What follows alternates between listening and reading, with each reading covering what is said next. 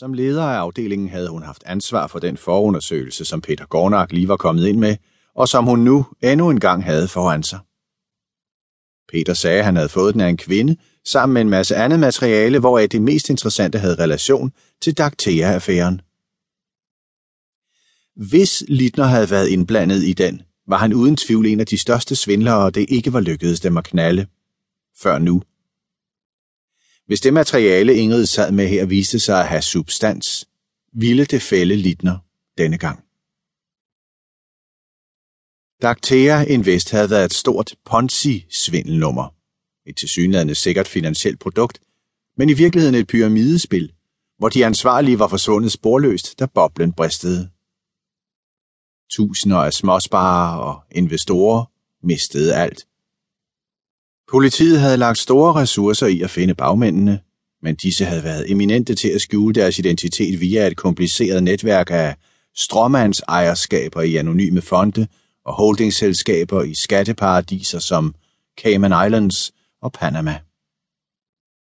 Hun var overbevist om, at Littner ikke var en af hovedmændene. Det her var for stort til ham. Men han havde været med til at opbygge dele af konstruktionen og havde håndteret nogle af pengene. Det fremgik tydeligt af det nye materiale, og det var tilstrækkeligt for hende. At sige, at hun havde taget det personligt, da de måtte henlægge sagen forrige gang, ville være en overdrivelse. Men der var ikke desto mindre noget tilfredsstillende ved tanken om at få skovlen under en, der var så skyldig, som Valdemar Littner efter hendes mening var. Derfor agerede hun hurtigt. Normalt iværksatte hendes afdeling en efterforskning inden for 50 dage efter, at de havde modtaget et tip, eller på anden måde var blevet gjort opmærksom på et misforhold. Det her ville ikke engang tage fem timer, hvis det stod til hende. Hun ringede til statsadvokaturen og talte med Stig Vendberg, der havde haft sagen forrige gang. Hun forklarede, hvorfor hun ønskede sagen genåbnet, faxede de nye oplysninger til ham, og blot en halv time senere fik hun grønt lys. Ingrid var yderst tilfreds. Dette ville ikke blot pynte på afdelingens opklaringsprocent. Hun ville også få mediedækning, og det ville sende et tydeligt signal til alle, der ligesom Valdemar Littner havde troet, at de var sluppet godt fra det, at de havde klaret frisag. De ville få at vide, at selvom det måske tog nogle år, oven købet mange år, så kunne bagmandspolitiet slå til når som helst. De kunne aldrig føle sig sikre. Hun indkaldte sine medarbejdere.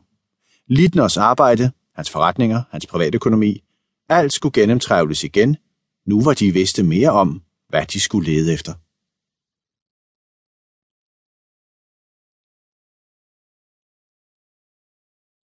Veronika Strøm havde ikke tid. Hun havde virkelig ikke tid.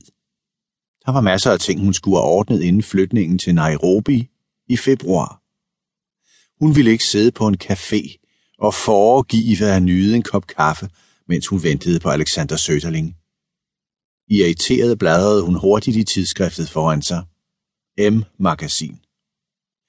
En journalist fra tidsskriftet havde i flere uger plaget om at få et interview – Veronika havde jo haft sådan en fantastisk karriere og så jo ud til at være sådan en inspirerende kvinde, havde kvinden kvidret i telefonen.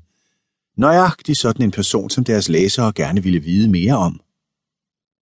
Sandt nok, tænkte Veronika. Fra en eksamen som civiløkonom fra Handelshøgskolen via bankvæsen og tidsskrifter til statsministeriet som redaktør ved Udenrigsministeriets presse- og informationstjeneste.